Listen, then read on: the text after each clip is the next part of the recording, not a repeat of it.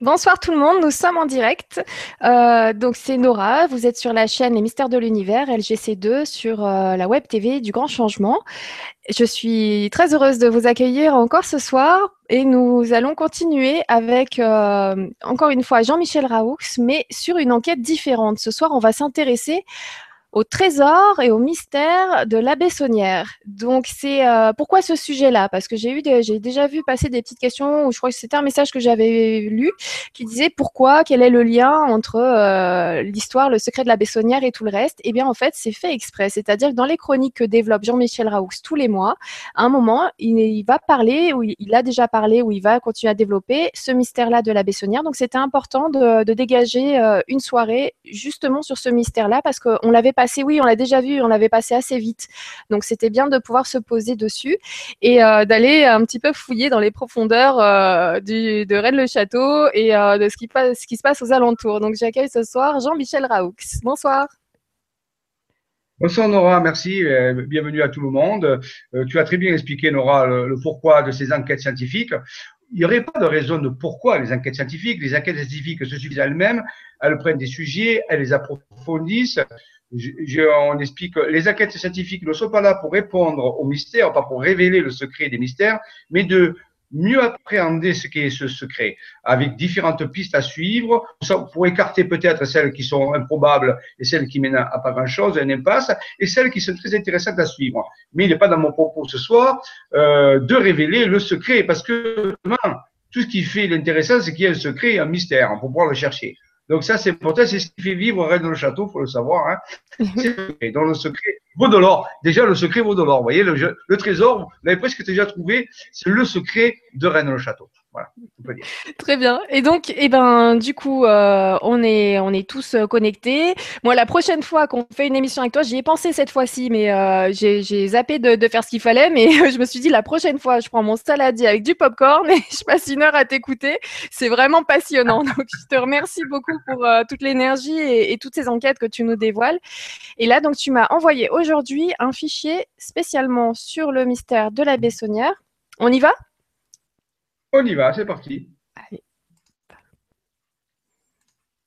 Et voilà. Voilà.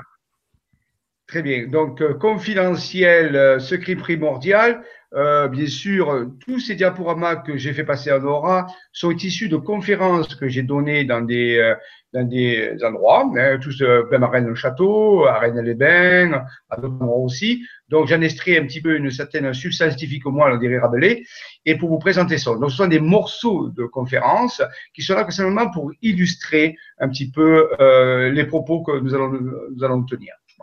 Donc, secret primordial, dans le sens que c'est premier, c'est quelque chose qui est fondamental. Euh, on va le voir, le secret de la Bessonnière, euh, le secret du trésor monétaire ne fait mhm. que cacher en réalité euh, beaucoup d'autres secrets qui sont, je dirais, peut-être plus importants, sans négliger euh, l'aspect du trésor. C'est ce qui fait vivre, je l'ai dit tout à l'heure, Rennes Château, qui est un petit village où il n'y a même pas 25 habitants. Donc, il est mondialement connu. On se pose la question euh, pourquoi? Ben Justement, c'est parce qu'il y a l'histoire d'un trésor avec, on pourrait dire, presque des, des preuves que ce trésor euh, ait existé, puisque l'analyse de la vie de la Bessonnière montrait que ceci est un fait. Voilà. Mais euh, il y a beaucoup d'autres secrets, et, ces secrets qui sont cachés derrière le trésor, le trésor, c'est ce qui attire l'attention. Le secret derrière le trésor est primordial, c'est-à-dire qu'il est premier, touche, on peut dire, pratiquement le fondement du fonctionnement de l'univers. Voilà pourquoi il y a secret euh, primordial, confidentiel, dans le mm-hmm. sens que peut-être que tout le monde n'est pas apte à entendre ces choses-là. Voilà. Donc, il est confidentiel pour l'instant, mais bien sûr, il est diffusé. Continuons. Prenons la prochaine diapo. Voilà. Donc, euh, euh, ce sont des lieux mystérieux. Alors, il n'y a pas que Rennes-le-Château, bien sûr. Euh, lorsqu'on étudie les secrets de Rennes-le-Château, on va voir que dans toute cette enquête, qui peut être extrêmement longue en réalité, on va voir qu'il y a différents lieux à visiter, qui ne sont pas tous à, à Rennes-le-Château on va nous envoyer à Paris, on va nous envoyer à, dans la région du Lyonnais, au on va nous envoyer en Provence, on va nous envoyer à différents endroits où ce, secret, où ces secrets ont été, on peut dire, ventilés, où il y a des étapes. C'est un peu comme un pèlerinage, un pèlerinage initiatique sur différents endroits si chacun recèle une partie euh, de ses secrets. Donc, il faut s'apprêter à voyager. Rennes-le-Château est un point de départ, on peut dire, et ensuite, on va voyager sur différents endroits. On va découvrir des lieux mystérieux euh, avec de la géométrie sacrée, de la géographie sacrée, des, des mythes, des histoires, des, euh, des histoires euh, particulières, euh, voilà. Donc, qui vont nous apporter des éléments euh, pour mieux euh, étudier, un peu comme une, une enquête policière, je pense. Passons -hmm. à la diapo suivante. Donc, Isavision, bien sûr, je rappelle, c'est le site euh, qui, référence nos activités, www.isa-vision.com. Euh, dans ce site, il y a les activités, parce que là, ce sont des conférences ou des, informations, mais après, bien sûr, il faut aller sur le terrain. Il faut être confronté au terrain. Rennes-le-Château, on verra, on, on, prépare une nouvelle mission aussi en scientifique sur le secret du cromlech de Rennes-les-Bains. On ne peut oui. pas étudier Rennes-le-Château si on n'étudie pas Rennes-les-Bains, qui est un village juste à côté de, de, de Rennes-le-Château, qui recèle, je dirais, pas presque plus de mystère encore que Rennes-le-Château. Donc, euh, il y a différents lieux. Donc, il faut aller sur le terrain, il faut vraiment prendre son sac à dos, ses chaussures, euh, son pique-nique et, et, on y va. Et, euh, et on prend les bois et on va faire des découvertes. On a fait des découvertes extraordinaires du, du point de vue archéologique, mystérieuses, parallèles bien sûr, qui seront jamais faites par les archéologues officiels. Des choses extraordinaires que peut toucher du doigt. Hein, récemment, on, a, a visité ces lieux-là. Moi, ça fait à peu près euh, j'ai commencé à la Reine de Château avec ma compagne en 1996. Et donc, oui, ça fait pas mal. Et, euh, et tous les années, tous les ans, tous les ans, j'y vais entre une ou deux fois par an, euh, l'été, j'amène des gens, au mois d'août, des, des, personnes où on va toucher du doigt tous ces secrets, ces mystères. Et aussi, parfois, je suis tout seul pour continuer d'approfondir certains lieux où il faut marcher, où il faut rentrer dans la -hmm. forêt, un peu comme, je dirais pas Indiana Jones, mais quelque part, euh, euh pourquoi pas c'est vraiment voilà. Donc Isa Vision, c'est un peu ça. C'est on peut dire un regard différent sur ces choses-là. Très bien. passer la diapo. J'y vais. question, que tu veux, il n'y a pas de euh, alors, euh, bah tiens, comme tu le dis, j'en ai sélectionné une, je voulais, sans vouloir la, la, dire, mais juste pour dire que je l'avais bien lu. C'est Yves qui me dit bonsoir à tous. Nora, évite le popcorn, c'est pas très bon pour la santé, prends plutôt des fruits secs. Namasté. Merci Yves. oui, oui, tu vois Donc, euh, voilà, il faudra que je demande le pourquoi du comment, euh, pourquoi c'est pas bon, tout ça. Parce que moi j'aime bien, mais euh, effectivement, les fruits secs, c'est très très bon aussi. Euh, ensuite, nous avons plein de personnes qui me disent bonsoir à vous, merci, agréable Vibra, bonne soirée. Donc là, c'était c'est Viviane qui nous dit ça. voilà, merci beaucoup Viviane. Et ensuite, nous avons Muriel qui nous dit bonsoir à tous. Merci Jean-Michel pour la belle énergie du midi que vous allez encore nous communiquer dans cette Vibra. Voilà, merci Alors, beaucoup Muriel. Ce soir, je vais essayer parce que je suis à Nantes. Je suis chez des amis justement qui nous reçoivent ce week-end pour faire un séminaire des dernières révélations que nous avons eues de l'équipe. Et je suis pas dans le sud, je suis à Nantes. il fait très beau. Il faisait 30 degrés à Nantes, ce qui est quand même exceptionnel. Voilà. Donc, oui, tu, as pris des couleurs. Hein un coup de soleil de Nantes, vous voyez, c'est. voilà, donc on peut poursuivre. C'est bon, j'ai préparé l'image euh, l'image d'après. Voilà. Oui. Hop. C'est bon, elle est prête. Voilà. On, ça, on va passer. On passe. C'est une, une euh, voilà, une annonce. C'était pour euh, dans l'ancien diaporama. On va passer la suite. Mm -hmm. Je ne vais pas m'attarder là-dessus parce qu'il y a beaucoup de choses à voir. Voilà. Bon, continuons. Tout ceci, ce sont du générique. On va continuer tranquillement le générique. Voilà. Hein. Continue tranquillement. Voilà. Science spirituelle avancée. Voilà, tout ça, c'est le générique. Voilà. Donc, Bon, pour ceux qui ne connaissent pas, je vous rappelle que je suis droite, oui. pas confondre. voilà, à gauche, c'est ma compagne. oui, oui. Voilà. Donc, euh, voilà. Donc, à droite, c'est moi, voilà, oui. Et à gauche, c'est ma compagne qui, euh, je répète, euh, moi, je suis, je rappelle que je suis auto-entrepreneur dans une entreprise d'enseignement, et je le rappelle pour ceux qui, ne, qui, se, qui, qui viennent pour la première fois. Donc, mm -hmm. voilà, donc euh, j'anime des séminaires, des, des, ateliers, des conférences en tant qu'auto-entrepreneur.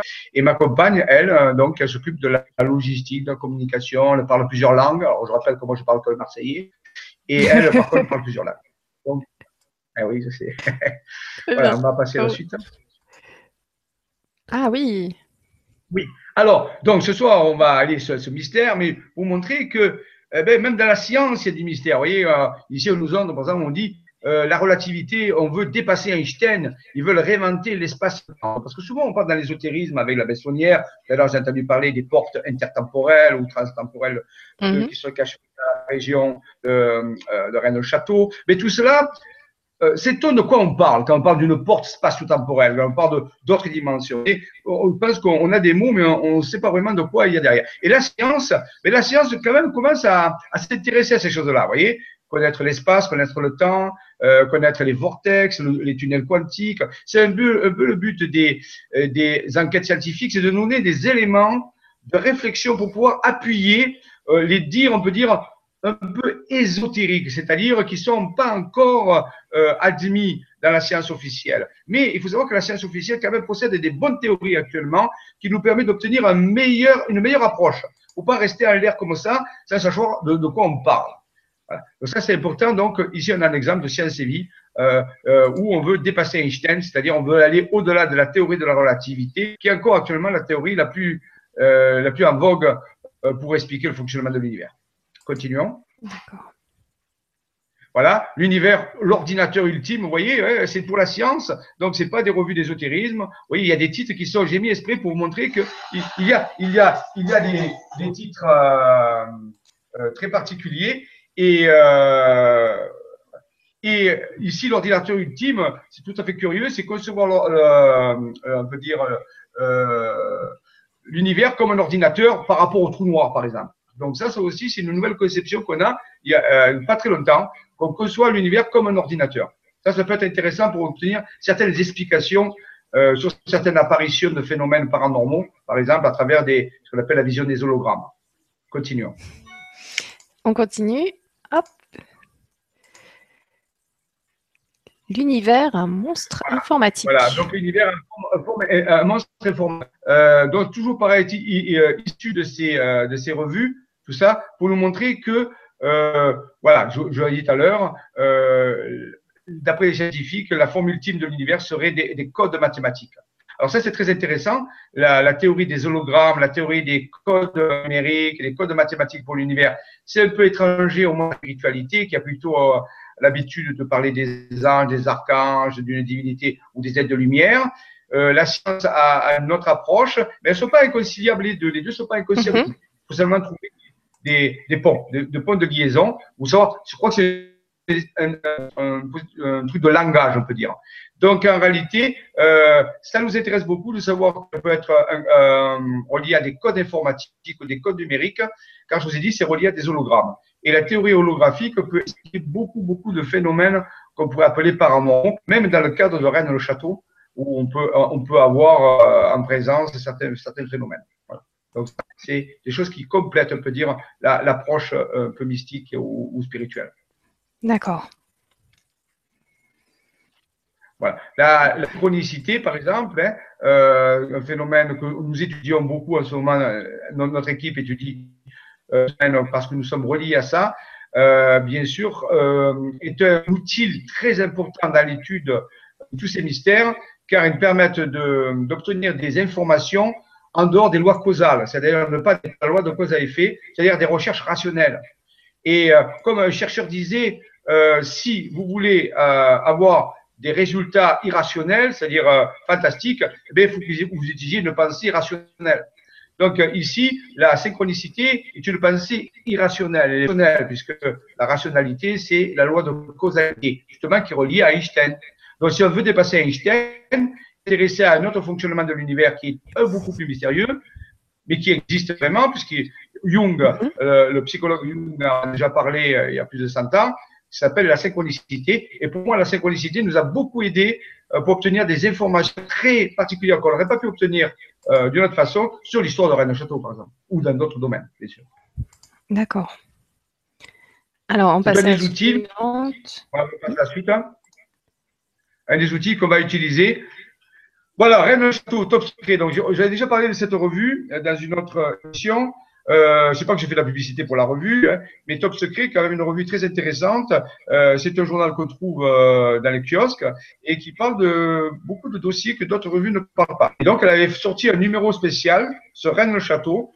Euh, alors, il y a marqué une, une histoire d'apocalypse. Alors ça, c'est pas pour faire peur. Rappelons-nous quand même que apocalypse vient de apocalypsos en grec qui veut dire révélation. Donc, on peut dire une histoire de révélation et pas forcément de, de, de fin du monde. Il hein. faut, faut, enlever ce terme-là parce qu'en réalité, le vrai terme, c'est révélation. Donc, on peut dire que c'est une histoire de révélation. Maintenant, quelles sont les révélations? On va dire ce soir. D'accord. J'ai. Ouais, J'ai une petite question là que, que je vais sélectionner. Euh, déjà, il y avait Kael euh, qui nous écrivait parce qu'il y avait un souci informatique. Aragorn a écrit donc euh, qu'il conseille de recharger la page pour pouvoir voir parce qu'elle ne voyait pas les images, il ou elle. Voilà, merci beaucoup Aragorn pour la réponse. Euh, ensuite, je voudrais euh, juste parler de la question de Dominique parce que je ne sais pas si c'était sur les premières images, euh, qui nous dit bonsoir Michel et Nora. Deux choses m'ont intrigué les deux enfants Jésus dans l'église et la tête de mort en haut de la porte du cimetière. Pouvez-vous nous en parler? Merci beaucoup. les deux enfants. Oui, c'est tout ça, bien sûr, sont, je on pourrait parler de Rennes au château. Bon, je dis, ça fait, ça fait euh, 20 ans que j'y vais, euh, par, mois, par an. Donc, euh, chaque fois, j'ai dû aller dans l'église de Rennes au château, je sais pas, je n'ai même pas compté, c'est quatre fois. Chaque fois que j'y vais, je trouve des nouveaux détails. Donc, euh, c'est comme un livre, un livre, un livre. Alors, bien sûr, on change en temps, donc ça veut dire que notre conscience changeant, même si c'est le même lieu, on voit des choses différentes faut tenir compte de ça. Mais c'est vrai, il y a cette histoire de, près de l'hôtel, on a deux statues, une qui, Joseph, tient un enfant, et l'autre où il y a marqué euh, Vierge Mère à qui tient un enfant. Il n'y a pas marqué Marie, il y a marqué Vierge Mère. Et donc, donc curieusement, c'est la seule euh, église connue, enfin, que je connais, pourquoi? J'en ai visité des églises, euh, je ne sais pas combien vous dire, c'est des milliers.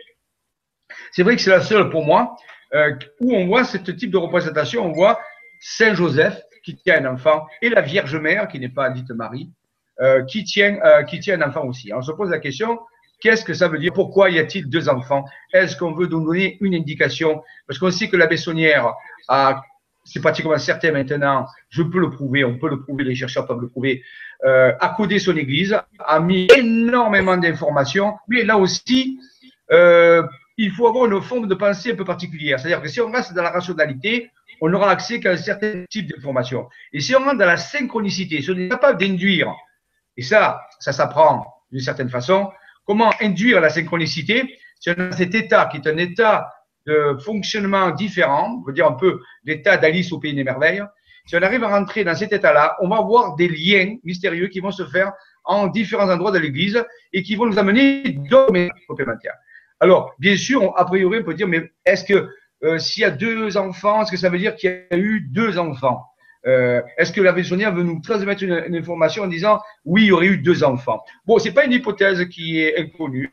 Euh, un exemple, on a à un un des, un des disciples qui s'appelle Thomas. Thomas, en, grec, c'est Didyme. Et Didyme, ça veut dire.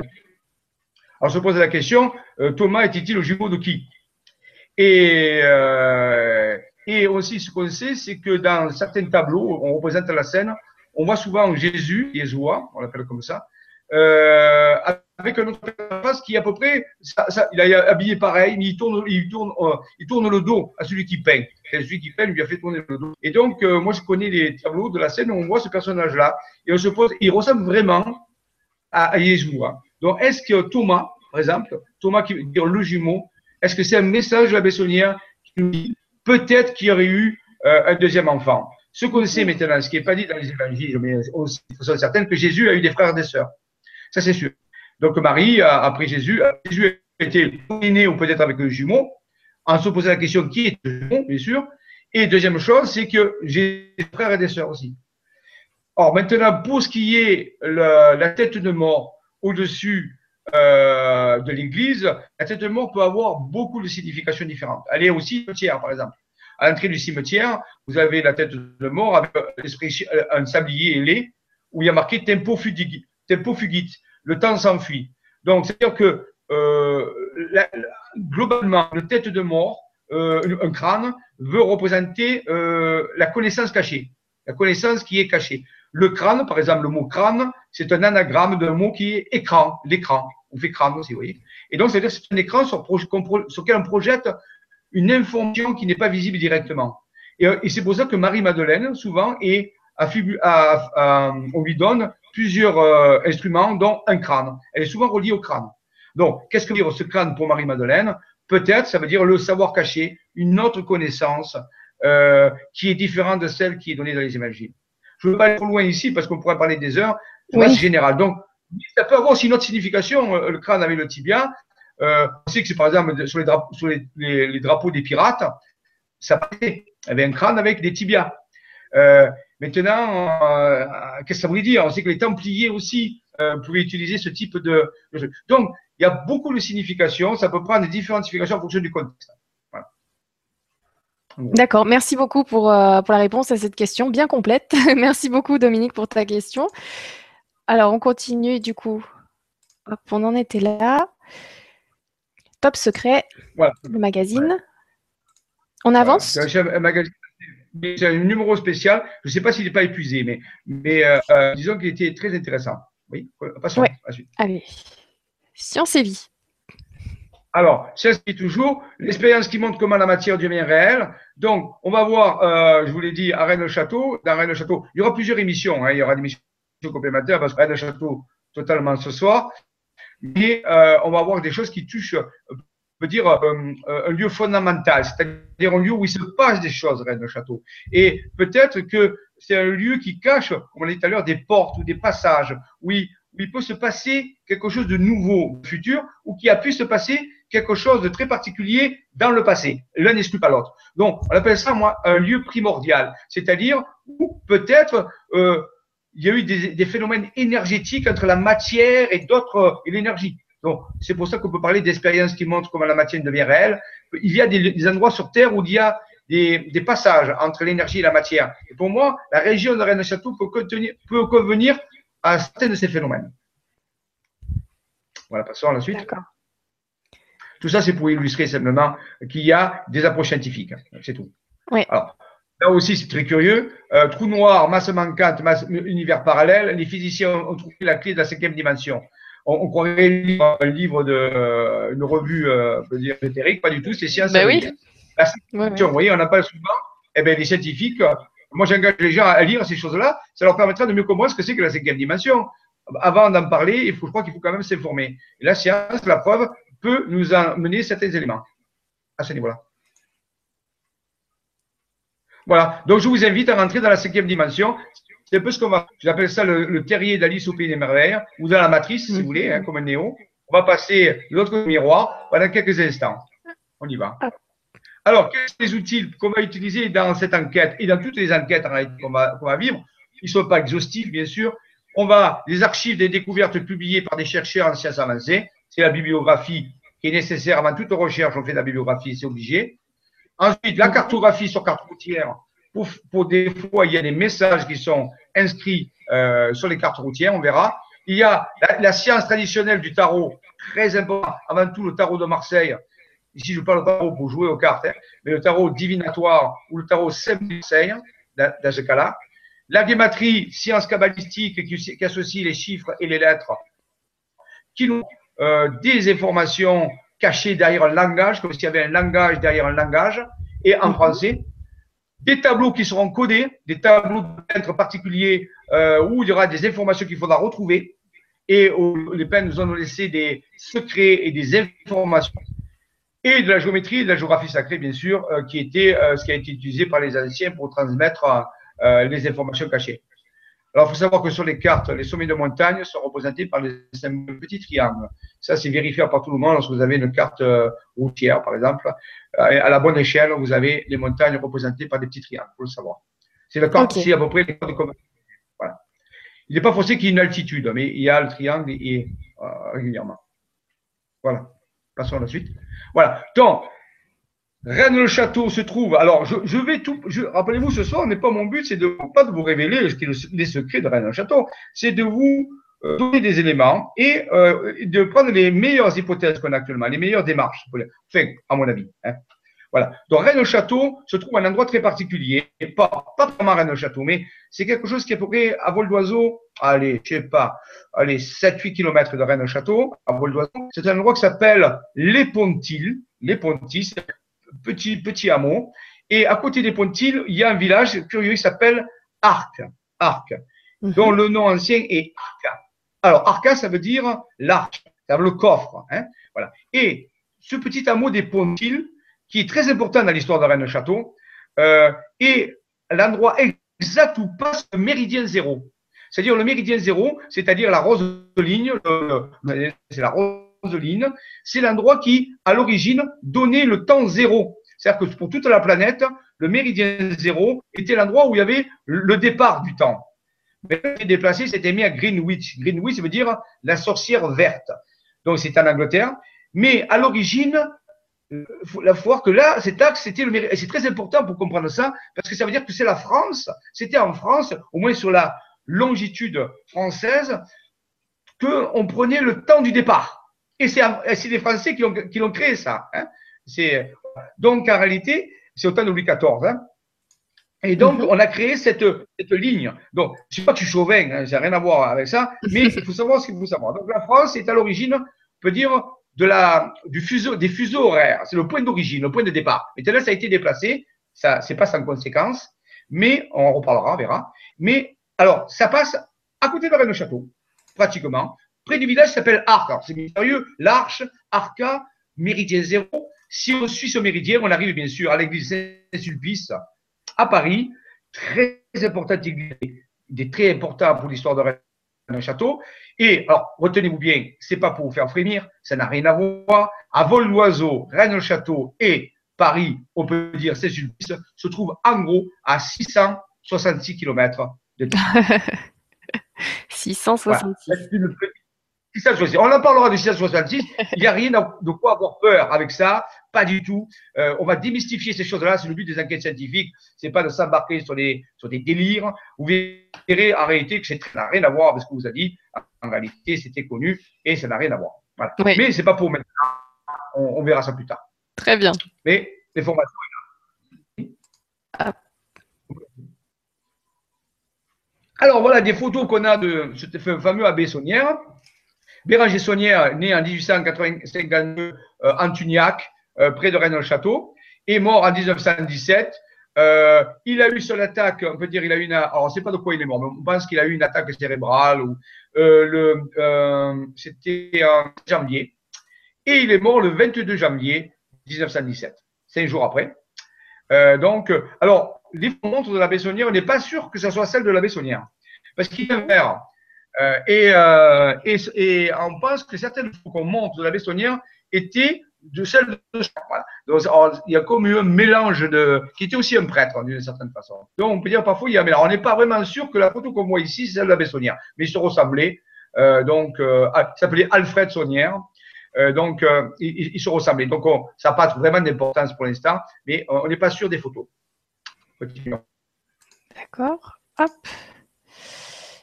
Voilà. Donc ici, euh, il faut quand même rappeler. Alors l'histoire Bessonnière peut être très longue parce que bon, il y a plein de livres qui parlent. Euh, il y a plein de films maintenant. Il y a même des films qui ont. Alors je je fais pas de publicité, mais moi j'ai vu un parmi les très bons films qui résument cette histoire et qui va et qui vont beaucoup plus loin. Euh, vous avez euh, un film fait par Georges Combe. Georges Combe, que j'ai rencontré, Mhm. ce réalisateur, j'ai rencontré justement qui fasse ce film, ce documentaire, qui, est de Rennes-Château, euh, c'était du vertige, je crois, de la révélation au vertige, on peut trouver, et euh, euh, qui est excellent, euh, vraiment excellent, où, il, où vraiment il est euh, impartial dans ce qu'il dit, très belles images. Donc, c'est pas pour faire la publicité, mais euh, c'est un très bon, je le regarde souvent, et, parce qu'il y a des informations qu'on trouve pas ailleurs. Donc, euh, je crois que c'est la révélation au vertige de Georges Combe, on peut le trouver euh, euh, sur Internet. C'est une bonne référence pour mieux connaître l'histoire. Après, il y a plein de livres. Je crois qu'il faut il y a je crois, de 500 livres qui ont été écrits sur l'histoire de Rennes-le-Château avec des approches différentes. Donc, ce soir, on ne peut pas tous les voir. Il faut seulement savoir que la Bessonnière entre vers en 1880 et quelques euh, à Rennes-le-Château, après avoir été, voilà, après avoir été à d'autres endroits, on peut dire, euh, prêtre à différents endroits dans la, dans la région. C'est pas son premier, euh, sa première cure. Il arrive à Rennes-le-Château, il trouve l'église en piteux état, le toit est crevé, il y a même des poules à l'intérieur de l'église. Euh, donc, euh, euh, donc c'est tout en ruine. Euh, et au bout de quelques temps, il va pouvoir petit à petit faire des réparations. Alors, on se pose la question combien il a pu faire. Mais ce qui est important, c'est ce qu'on sait, c'est que en faisant faire ces réparations, je pense qu'il a eu des dons, et quelqu'un l'a aidé. Euh, donc, euh, euh, le presbytère aussi, n'est pas habitable. Donc, euh, donc et en faisant faire ces, ces réparations de cette église qui est, il faut le savoir, Sainte-Marie-Madeleine. L'église de Rennes-Château est dédiée à Marie-Madeleine. Ça, c'est important dans l'histoire, bien sûr. Et donc, il va faire ces réparations. Et en faisant ces réparations, il y a des paysans près de, devant l'hôtel vont retrouver une dalle à l'envers, ils vont la retourner. Sous cette dalle, il va avoir, il va trouver une espèce de chaudron dans lequel il va y avoir des pièces d'or. Et euh, alors, il n'y a pas vraiment de fortune, mais pas mal, mais pas vraiment de fortune. Et la dalle était inversée. Sur cette dalle, il y a avoir des, une sculpture qui représente, c'est difficile à, à l'exposer euh, euh, dans le presbytère de Rennes-au-Château, on peut la voir, mhm. ou moins une reproduction. Et là, on voit une partie qui est tout à fait effacée, une autre partie, on voit un cheval avec un chevalier et à côté, et sur, avec ce chevalier, un petit enfant. C'est gravé sur cette dalle, et cette dalle est mise à l'envers pour la protéger et devant l'autel. Donc ça, été une première base en disant, mais qu'est-ce que ça veut dire vraiment par rapport à ça? Alors c'est un élément important, on pense, dans l'histoire euh, du secret de la, de la Bessonnière. Mais avec ce, cet argent qu'il a trouvé, euh, il va continuer à, à, faire faire. Donc ces euh, voilà ces, euh, ces corrections, on peut dire. Ces, ces, ces développements dans toute dans toute l'Église, réparer l'Église, et mais pour finir, il va trouver histoire de trouver, enfin, ben, c'est pas lui qui va trouver, c'est toujours un, un, gars qui répare l'église, va trouver dans une balustrade, où on, on, on, soit dans une balustrade, soit dans la colonne de l'hôtel, parce qu'on allait vouloir déplacer l'hôtel, qui était ouais. un ancien hôtel mérovinge, il faut le savoir. Et dans cet hôtel, dans le creux, dans le pilier de l'hôtel, on va trouver des documents. Et ces documents, euh, le, le, le, travailleur va les donner à la Bessonnière. Et c'est à partir de ces documents qu'il va partir à Paris, les faire traduire. Et c'est à partir de là qu'on pense que ça l'a mis sur la piste de quelque chose Surtout que en quelques années, il va développer l'équivalent de 6 milliards de centimes. Alors que euh, la, la, la, la, rémunération d'un prêtre est très époque, et surtout qu'à un moment donné, comme il s'occupait un peu de politique, euh, ça n'a pas pu, on y a même enlevé euh, ses revenus. Donc, euh, euh, ce curé a eu des, de, de, de, dépenser 6 milliards euh, de francs à l'époque, fait en francs or, donc ce qui était, enfin, 600 000 francs or, ce qui fait à peu près 6 milliards de centimes, dans toute, à peu près, je dirais même moins d'une 10-15 ans, où il a euh, carrément refait toute l'église, il a refait le presbytère, il a fait agrandir le, le, il a fait faire la route qui mène à Rennes-le-Château, il a fait construire la, la, tour Magdala, il a fait construire un domaine, et il a fait construire une villa qui s'appelle la Villa Pétania. Il avait un train de vie qui était assez important, où il invitait beaucoup de gens à venir. Donc, ça n'avait rien à voir avec son, son traitement euh, de curé. C'est oui. de là qu'il aurait trouvé un trésor. Voilà. Euh, oui, bah, c'est euh, des doutes justifiés quand même. quand Tout à fait. Alors, bien sûr, à un moment donné, à un moment donné il était en, rapport, son évêque, c'était euh, Monseigneur Billard, euh, Arsène Billard, curieusement, qui était à, à Carcassonne. On pense qu'il était de ils étaient euh, bien de connivence tous les deux. Donc, tant qu'il y avait cet évêque qui était là, il n'a pas eu de problème. Mais à un moment donné, cet évêque est mort. Et, et à ce moment-là, l'Église a commencé à lui demander des comptes. Et on l'a convoqué plusieurs fois à, au Vatican. Il n'y est jamais allé. Il n'a jamais voulu dire d'où venait cet argent. Et donné, il a été suspendu. C'est-à-dire qu'il n'avait plus le droit de dire les messes. Mais comme il avait construit une petite chapelle dans sa villa Bethanie, eh bien, les gens, parce qu'il était aimé, il était aimé par les villageois, parce qu'il faisait du bien. Il avait fait faire, il avait aménagé le, le village, il était oui, généreux. Il avait fait les, les, routes autour du village, donc. Euh. Ça coûte cher de monter une route, faire une route. C'est lui qui l'a fait. On, on, a calculé, je crois que c'est peut-être que le mètre cube, c'était énorme. Ça coûtait beaucoup d'argent.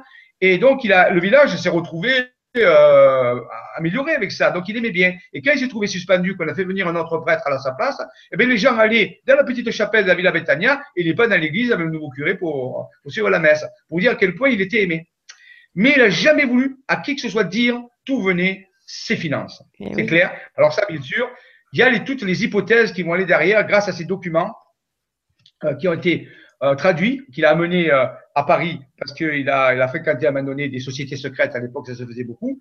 Et dans ces sociétés secrètes, il y avait des gens qui étaient des érudits et qui avaient des connaissances sur le décryptage. Et donc, on pense qu'il a eu des informations à partir de ces personnes-là. Et à partir de ces informations, l'hypothèse qui est la plus acceptée, c'est qu'il serait tombé sur des caches en réalité où il y aurait eu des dépôts monétaires. Maintenant, certains parlent du trésor des Visigoths. Ça, c'est encore autre chose, parce que le trésor Visigoths, il y a l'arche de l'Alliance, la Ménorah, puis il y a d'autres. Maintenant, moi, je ne pense pas que ce soit vraiment le trésor, malgré que le trésor des Visigoths peut être dans la région. Ça, on, par des écrits historiques, on le sait. Maintenant que l'abbé Saunière soit tombé sur le trésor des Visigoths, ça n'y aurait pas servi à grand chose parce que même à l'époque, c'était pas monnayable. L'arche de l'Alliance n'est pas monnayable. La Ménorah non plus. Donc, bon. Donc, en réalité, il est tombé sur des dépôts, c'est possible. Mais l'hypothèse la plus en vogue dans l'enquête scientifique, par rapport à des documents qu'on a trouvés, les enquêtes montrerait qu'il a trouvé des documents, par contre. Il aurait trouvé des documents, et ces documents mettraient en, en cause certaines parties de l'évangile. C'est-à-dire, en réalité, expliquerait les choses d'une autre façon et serait mis un petit peu l'Église en porte-à-faux. Et on pense qu'il aurait peut-être monnayé euh, le fait de ne pas divulguer euh, ces documents. Il aurait pu créer un espèce de chantage et euh, il aurait peut-être joué sur les deux tableaux. Peut-être qu'il aurait euh, promis de les révéler à certains sous euh, caution d'argent, ou alors dire, ben, je ne le révèle pas, vous n'aurez de l'argent. Donc arrêtez, on pense, c'est une des hypothèses qui est, euh, qui est intéressante parce que ça expliquerait pourquoi dans l'Église il y a beaucoup de codes, pourquoi ça ramène toujours à la même histoire, sans écarter toutefois la possibilité qu'avec ces documents, il y ait eu aussi un dépôt monétaire mais je, doute que ce soit le trésor des Visigoths. Disons que les probabilités sont pas l'exclure. Ça veut pas dire qu'il n'y a pas le trésor des Visigoths dans la région. vous l'avez dit, c'est possible. Maintenant que la Bessonnière ait trouvé le trésor des Visigoths, ça ressemble, ça, ça lui permettait pas de faire tout ça. Donc en réalité, moi je pencherais plutôt sur des, des documents euh, qui euh, euh, remettraient en cause certaines parties des évangiles. Et ça, à l'époque, euh, c'était ah, du lourd. À notre époque, ça aurait moins de valeur, mais à l'époque de la Bessonnière, euh, ça avait beaucoup de valeur. Voilà, c'est une des hypothèses. Euh, vite, il a fait. Alors, je vous l'ai dit, à un moment donné, il a été coupé, on l'a même euh, convoqué plusieurs fois, il n'a pas répondu, il a été suspendu. Et euh, il a, alors, il avait une bonne, qui était plus jeune que lui. Alors, certains disent, les mauvaises langues disent que c'était pas, pas qu'une bonne. Je ne sais pas. Hein pas qu'une bonne. Oui, on, en a beaucoup entendu parler de cette bonne qui était là tout le temps. Euh. C'était un curé un peu sulfureux, disons qu'il avait aimé la bonne vie. Euh, donc, euh, c'est pas impossible qu'il ait eu des relations avec Marie de, elle s'appelait Marie de Denarnon. C'est pas, c'est pas honteux. Ça se faisait. Euh, ah bah, on dit pas ça. Et, elle a toujours été avec lui. Elle a toujours été avec lui. Elle lui a survécu pendant une dizaine d'années. Et elle a fait parfois des, allusions. Elle était très discrète. Elle n'a jamais révélé euh, le secret de la mais elle a fait quelques allusions comme ça de temps en temps euh, pour en dire que vraiment il y avait quelque chose d'important et qui était encore qu'on pourrait trouver. C'est-à-dire que tout n'avait pas été évacué. Quoi. Donc il y aurait eu encore un dépôt quelque part. Ça, c'est oui, Alors, ce qui, dans cette histoire, c'est justement que beaucoup de finalement, il y a quand même quelques personnes qui étaient au courant, mais euh, rien n'est sorti. Quoi. On n'a pas de, on n'a pas de détails de pistes, euh, enfin, mis à part euh, finalement les, questionnements que tu soulèves. Oui, c'est sur les questionnements. Et celle qui savait, c'est Marie Darnaud, elle est morte. Elle est morte sans révéler son secret. La Bessonnière est mort aussi sans révéler le secret. Il n'avait pas intérêt à le révéler, bien sûr. Et en réalité, tous ceux qui ont eu au contact ce secret ne pouvait pas le révéler pour des questions que ça mettait en doute, euh, fait un porte-à-faux l'Église à l'époque. Donc, euh, au moins la religion catholique. Et donc, c'est resté secret. Alors, ça a fait le trésor de Rennes-le-Château en réalité, parce que je vous l'ai dit, ce petit village est un village perdu. Et depuis des dizaines, dizaines d'années, il y a plein de chercheurs qui sont partis euh, chercher ce trésor. Ils ont à tel point qu'ils ont que les fouilles ont été interdites dans le village. Il y a un panneau marquant Rennes-le-Château fouilles interdites parce que les gens creusaient de partout et encore des traces de, de, ces, de, ces, de, voilà, de ces trous, et ça, ça, ça dégradait tout. Donc la mairie a pris un, arrêté en disant bon, il y a, il y a, les fouilles sont interdites sur tout le territoire de Rennes-le-Château. Et depuis, il y a plein, plein de gens. Alors moi, je l'ai rencontré de ces chercheurs qui cherchent le, trésor, on peut dire euh, fiduciaire, pas. Et souvent, je leur ai posé la question, ils me disent oui, mais c'est vrai, le trésor, c'est bien, mais ça nous permet de nous rassembler, de passer du bon moment ensemble, on échange des informations, on fait des méchouis. C'est, vous voyez, c'est aussi toute cette ambiance qui, qui, fait vivre euh, la région. Parce que sans ça, la région, ben, elle s'éteint, il n'y a rien. Donc, le secret de Rennes-Château, il faut pas le trouver. C'est le secret, il faut pas trouver. Ou si vous le trouvez, vous dites rien. Parce que sinon, ben, vous faites effondrer tout ce système. Et c'est dommage parce que c'est un endroit très sympathique où il y a plein de chercheurs qui se rencontrent. On y rencontre de tout, bien sûr. Hein. Mais euh, c'est très, très intéressant. C'est très folklorique. Et ça a mené à des révélations d'autres secrets qui sont là, par ah. contre. Beaucoup plus vérifiables. Mais c'est la, porte d'attrait, si vous voulez. C'est l'attrait, c'est le côté du précipitateur qui dit par là. Et quand les personnes ont dépassé le stade du trésor monétaire, nous rentrons dans les trésors spirituels, c'est-à-dire d'autres types de données beaucoup, beaucoup plus importantes, on peut dire, qui touchent, qui sont des secrets primordiaux et qui excluent pas, je vous dit, le trésor monétaire, mais qui le, qui le, qui le dépassent de beaucoup, beaucoup. Et c'est ça, moi, qui m'intéresse. Je dis souvent que Rennes-le-Château, c'est devenu une université, une université des sciences avancées où plein de gens viennent vivre, échanger, trouver, se changer des idées, suivre des pistes et trouver des choses extraordinaires, des portes interdimensionnelles, euh, d'autres choses. On n'est pas loin du pays Qatar, donc ça nous connecte aussi à l'énergie des Qatar, avec l'énergie des Templiers, puisque les Templiers étaient aussi dans la région. Donc, ça ouvre sur beaucoup, beaucoup de choses et ça élargit vraiment la vue. C'est ça le secret de Rennes-Château. Le trésor de Rennes-Château, c'est toute cette culture.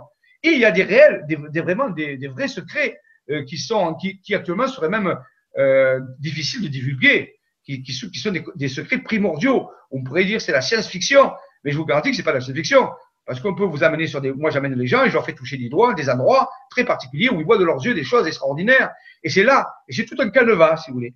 Mais il faut quand même sortir aussi de Rennes-Château. Il faut aller un peu plus loin. Il faut aller euh, visiter d'autres endroits pour vous montrer les interconnexions en réalité de ça. Donc, oui, le secret monétaire, le trésor, c'est un fait, mais c'est la porte d'accès à des trésors beaucoup plus importants et qui n'en finissent jamais et qui nous permettent une quête spirituelle. Je crois que Rennes-le-Château, c'est un endroit où on peut faire, Rennes-le-Château et les environs, le Razès qu'on appelle le Haut-Razès, pour entamer une quête initiatique vers euh, la spiritualité. Certains même euh, parlent du Graal avec des cathares. Euh, on dit que le, Graal serait transité par Montségur, par exemple. Donc, réalité, il y aurait comme une quête du Graal. Et moi, je pense que si on va là-dedans, on ne sera jamais déçu. Par contre, si on va chercher un trésor monétaire, ça peut occuper un certain temps mais ça peut aussi euh, euh, faire. Les gens se sont perdus. Il y a des gens qui se sont perdus là-dedans. Ils ont perdu la raison, ont perdu plein de choses. Ça peut devenir une, obsession. Et quand un trésor devient une obsession, là, c'est dangereux. Il y a des gens qui sont morts, qui ont disparu, il hein, faut savoir. Hein. Donc, il y a des endroits dangereux quand même. Hein, oui, il y a des endroits dangereux.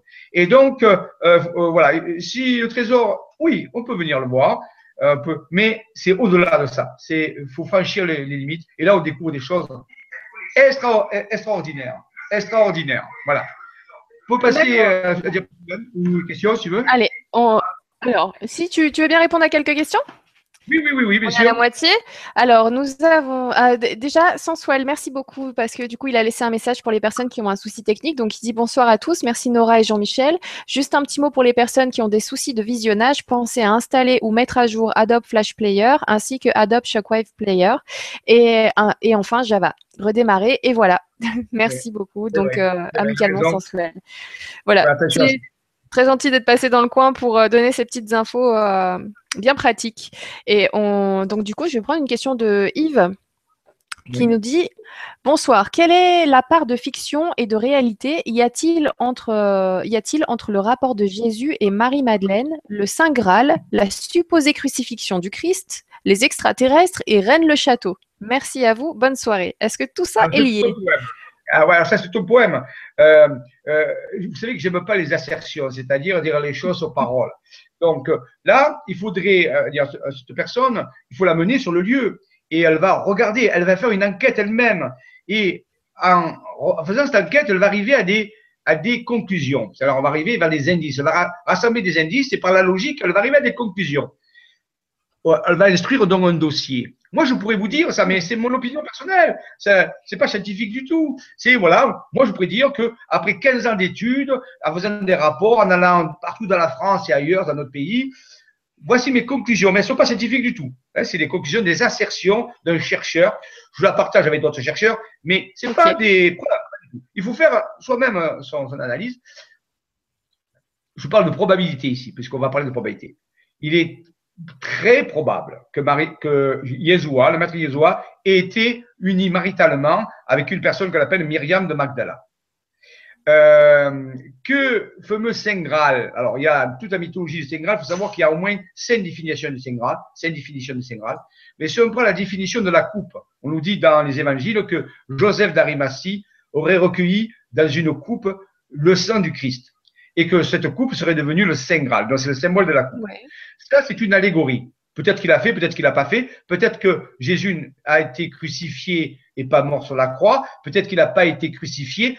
On n'a pas de preuves historiques de ces choses-là. Il n'y a que certains écrits euh, de certains euh, narrateurs romains à l'époque qui nous révèlent certaines choses. Mais il n'y a pas de rapport. Les évangiles, il faut savoir, et je ne veux pas mettre l'église à dos, mais du point de vue scientifique, les évangiles, et, et les prêtres le reconnaissent, ce ne sont pas des livres d'histoire. En aucun cas, les évangiles sont des livres d'histoire, ce sont des allégories. Elles s'appuient sur des témoignages. Le premier évangile a été euh, écrit plus de 80 ans après les faits. Imaginez que vous viviez des choses maintenant et que vos descendants pas, vous écrivez votre histoire il y a 80, dans 80 années euh, par simplement une tradition orale. Vous imaginez un petit peu. Donc, et voilà. Donc, il faut savoir aussi qu'il y a eu 45 euh, versions différentes des évangiles et on n'en a retenu que 4 quand même. Oui, c'est vrai, il y a une sélection. Euh, qui a sélectionné, il y a eu le pourquoi Quatre évangiles, voilà. Donc, vous voyez, les sélections, on a écarté 41 euh, parce que, soi-disant, ils, ils, étaient hérétiques et apocryphes. Donc, en réalité, euh, pour se faire une idée de tout ça, bon, c'est pas un livre d'histoire du tout. Donc, d'après les recherches que nous avons fait, le secret de la Bessonnière, bien sûr, pour nous, c'est les documents touchant justement la descendance du maître Yeshua qui serait uni maritalement avec Myriam de Magdala aurait eu une descendance, au moins trois enfants. Cette, danse appelée, cette descendance appelée les despogines, c'est-à-dire ceux du Seigneur, ceux qui descendent du Seigneur, et qui à l'origine devait, on peut dire, s'il devait avoir une, on peut dire un enseignement euh, gnostique venant d'eux, c'est eux qui auraient dû le faire mais l'Église s'est substituée à ça, c'est connu maintenant, on le sait, il y a des historiens qui le savent. Et donc, on peut dire que la lignée dispogénique, c'est-à-dire des dispogines, ceux qui descendent de ce couple, ont été écartés et on a mis d'autres à, leur place. Donc, ça veut dire que, euh, voilà, ça fonctionne comme ça maintenant. il y a des raisons pour ça, je ne vais pas rentrer dans les détails aujourd'hui. Et donc, le Graal, qu'est-ce que c'est que le Graal? Dans cette histoire de cette coupe euh, qui a reçu le sang du Christ, dans cette crucifixion, qu'elle peut être fictive ou pas, c'est pas notre propos ce soir. Par contre, euh, on sait, on pense que le Graal, c'est aussi le sang royal, le sang réel ou le Saint Graal. C'est-à-dire, c'est Marie-Madeleine, c'est la descendance, c'est ce qui est généré à partir du ventre, c'est-à-dire la descendance. Donc, le Saint Graal, une version du Saint serait la descendance, la despogine, ceux de ce couple qui, de Marie-Madeleine et de, et de Maître donc ça, c'est une version du Graal. Il faut savoir qu'il y a d'autres versions aussi hein, qui existent, mais qui complètent à peu près cette version. Donc le secret de la Bessonnière serait simplement de trouver des documents qui euh, allaient dans ce sens. Ce qui était à l'époque était très dérangeant, très dérangeant euh, par rapport à l'Église, parce que l'enseignement de l'Église de l'époque. Et bien sûr, aurait, euh, délivré que, entre-temps, plus tard, il y aurait une, une descendance cachée et qui aurait aussi euh, permis la, venue des fameux rois mérovingiens. Mhm. Là, les mérovingiens qu'on appelait les rois de droit divin, qui avaient, des, qui avaient un sang un peu différent des humains normaux, ça c'est connu. Et donc, cette, euh, cette lignée mérovingienne aurait été reliée à la, au Saint Graal, à cette descendance de, de façon plus ou moins directe avec Maître Jésus, Marie-Madeleine. Donc, c'était ça un petit peu le secret, un des secrets de la Bessonnière, euh, outre son, son dépôt monétaire qu'il aurait pu trouver. Et ça, c'était monnayable. Donc, le rapport, alors les extraterrestres avec tout ça, bon, c'est tellement large, les extraterrestres. Voilà. On peut toujours imaginer que, savoir que dans les temps anciens, les initiés, les initiés avaient des contacts privilégiés avec des intelligences non humaines. Donc, on peut dire que euh, euh, ceux qui étaient détenteurs de ces secrets pouvaient, avec leur forte probabilité, d'avoir assisté à des rencontres, on peut dire, un peu particulières, et qui auraient, euh, on peut dire, donné des assertions dans ce sens-là. Donc, on ne peut pas parler extraterrestre avec ça maintenant parce que ce n'est pas, le, pas des liens directs. D'accord. Ben, merci beaucoup pour cette, euh, pour cette réponse bien, bien complète. Merci Yves pour cette question très, très chargée. avec euh, beaucoup, beaucoup de. Très large.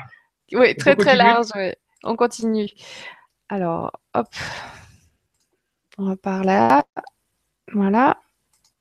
Hop. Voilà, donc, alors voilà. Donc voilà, ben là où nous sommes, par exemple, nous avons ici un, tableau qui a beaucoup fait partie de l'histoire de Rennes-Château, le fameux tableau des, bergers d'Arcadie, qui a été peint par euh, donc Nicolas Poussin, et à l'époque de, de, Louis XIV. Et donc, euh, il a fait couler beaucoup d'encre ce tableau, parce qu'il contient des informations très particulières. Il y a une géométrie dans ce tableau. Il y a trois, euh, on peut dire, bergers avec une bergère.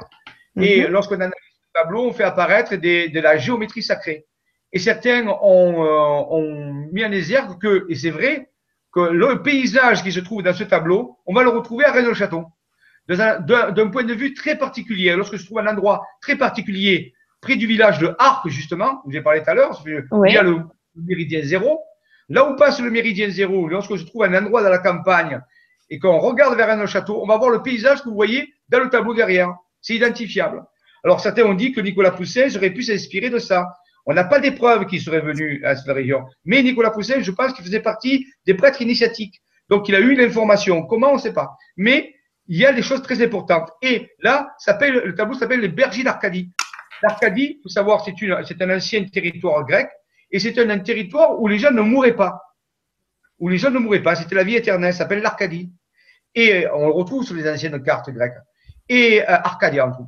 Et Arcadia, Arc, vous voyez, c'est la même famille. Arcanum, Arcane. Voilà. L'arche, c'est pareil, c'est la même, euh, la même racine.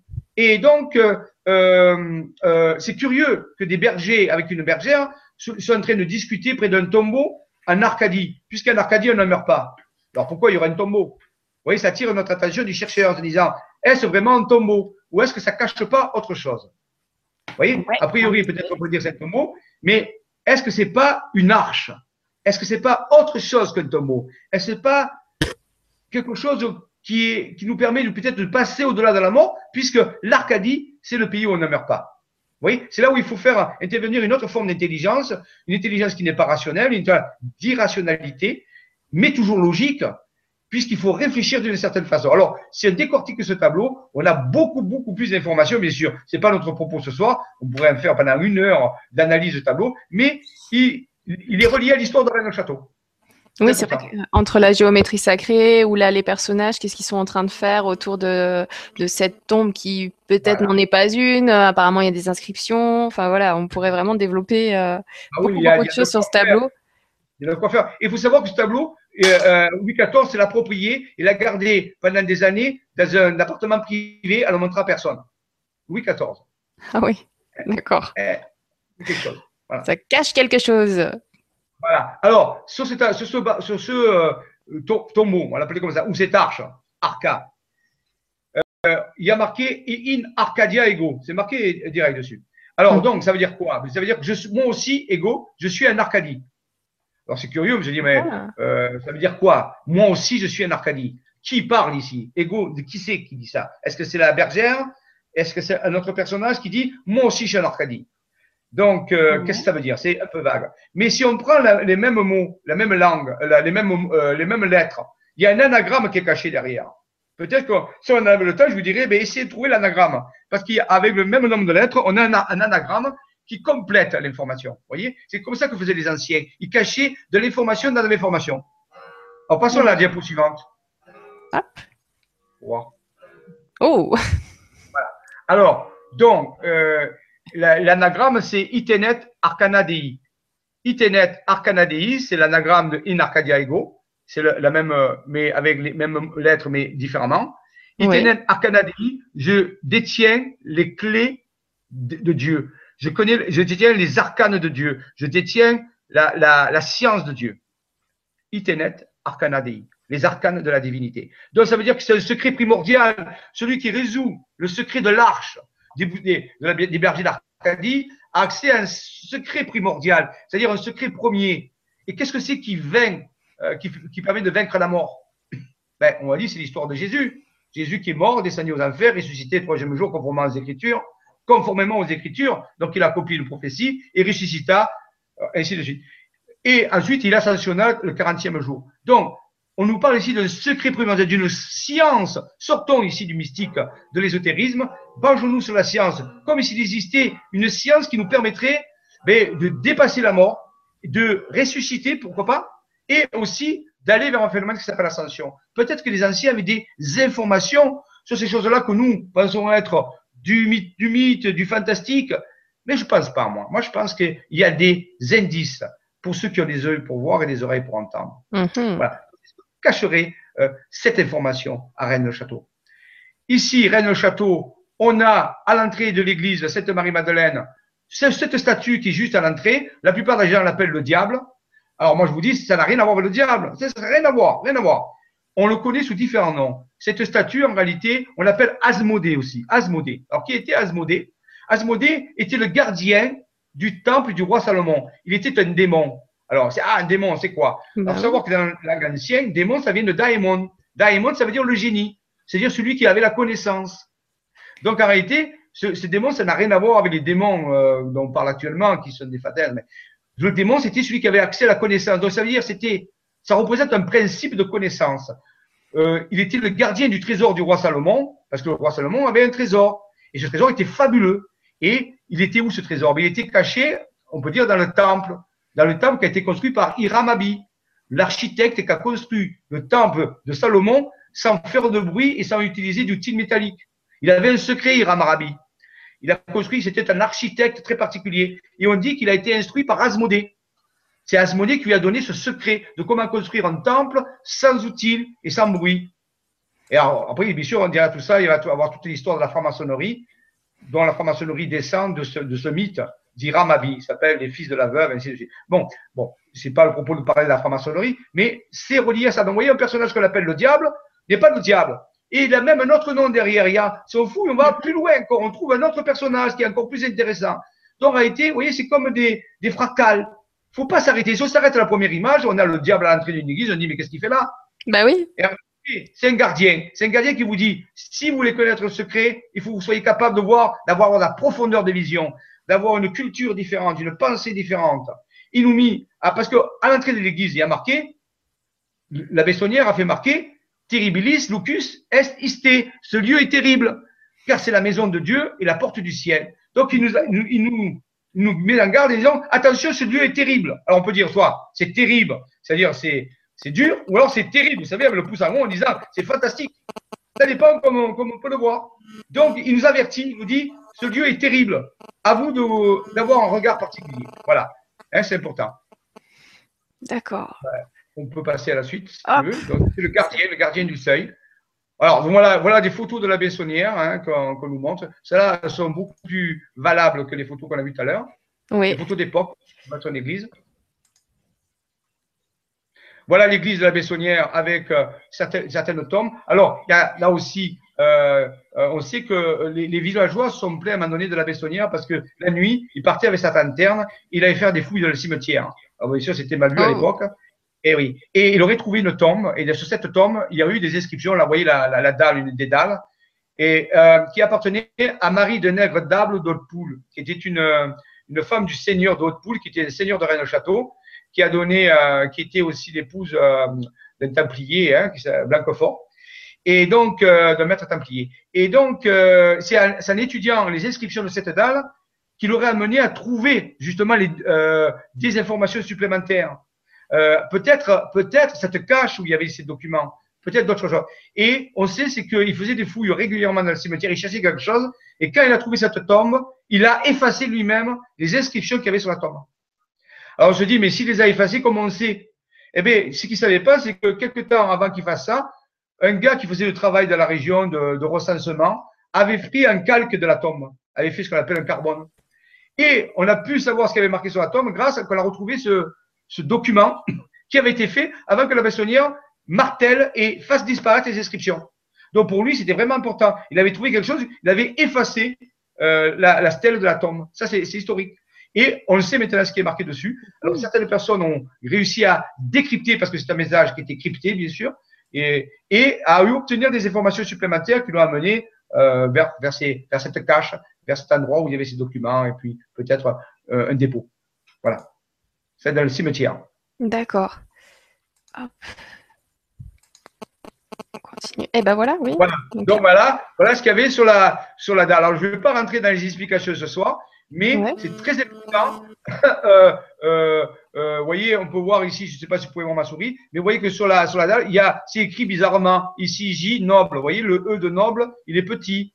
Vous voyez, Marie, on a découpé le M, on l'a pas mis là. Donc, il y a des découpages, il y a des lettres qui sont mises en, en exposant. Il y a, il y a des, alors, tout ça, les gens se sont dit, mais c'est un code. Et ils ont réussi à craquer le code. C'était long, mais ils ont réussi à le craquer.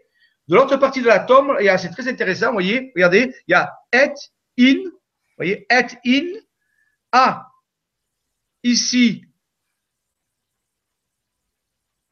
A, euh, delta, euh, Arcadia. En réalité, euh, si on décrypte ça, je ne me rappelle plus comment on fait, mais en disant, il y a marqué in Arcadia ego. In Arcadia ego. la même chose que, voilà, il y a la même chose que ce tombeau de, de Nicolas Poussin. Donc, c'est les lettres grecques. Hein, euh, euh, euh, donc, si on, si, on, décrypte l'inscription qu'ici, on retombe sur une Arcadia ego. Redi Jessis Celis Archi, ça veut dire l'arche et, et, l'arche du roi est cachée à, à, à, à, Rédé, à Rédae. Parce que l'ancien nom de Reine de Château, c'était Rédé, la, la, cité des chariots.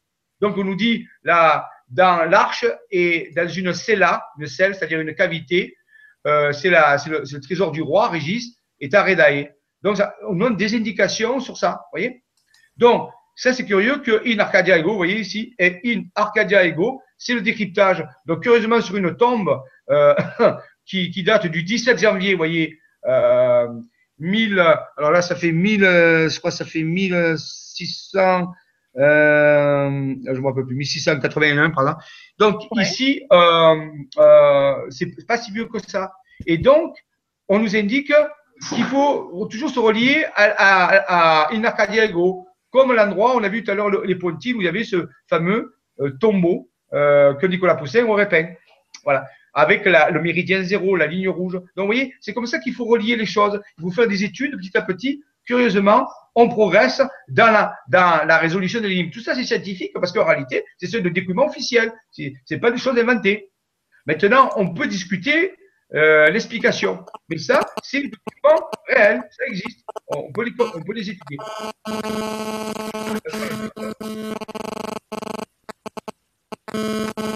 Voilà. Alors, le 17 janvier, par exemple, rappelez-vous que euh, euh, la Bessonnière est morte en 17 janvier. C'est curieux. Et dans l'église, le 17 janvier, lorsque le soleil se lève le 17 janvier, s'il fait beau, il y a un rayon de soleil qui passe à travers un, vitrail de l'église et qui envoie euh, dans une petite pièce qui est cachée euh, euh, près de l'hôtel de l'église, ça c'était vérifié, c'était photographié, sur le mur se projette le vitrail, on voit apparaître une pomme bleue, comme euh, quelque chose qui est bleu. Et je trouve que le décryptage des messages de, de la parle de cette pomme bleue. Donc, vous voyez, le, le, lever du soleil du 17 janvier nous amène à travers un vitrail à une non-indication qui nous permet d'envoyer à un autre endroit, ainsi de suite. C'est très long comme, comme enquête, mais c'est passionnant parce qu'on apprend plein de choses. Par ouais. exemple, le 17 janvier, à l'époque, c'était la fête de la Sainte Roseline. Et on retombe sur le méridien zéro. La Roseline, c'était la fête de la Sainte Roseline. C'était la fête aussi de la Saint, euh, la, la, la Saint Genou. C'est curieux. Et oui, bon, pourquoi la Saint-Genou? Et ça nous amène encore d'autres. Bon, on ne peut pas rentrer dans l'explication trop longue ce soir, oui. mais il y a plein, plein de choses intéressantes qui nous font découvrir des pans de l'histoire que sans ça, on n'aurait pas étudié. Donc, vous voyez, il faut s'intéresser à plein de choses, euh, à la géométrie, à la géographie, à la cryptographie, à l'histoire secrète, de plein de domaines, plein de personnes, pour essayer d'arriver à comprendre quelque chose. Ça ne se fait pas tout seul. Continuons. On voit ça, oui.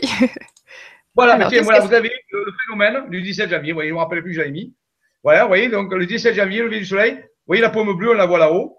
Donc, euh, se projette dans l'église euh, le 17 janvier. Alors, curieusement, ce n'est pas, fait, pas fait au hasard. Voilà. Hein. Donc, ouais.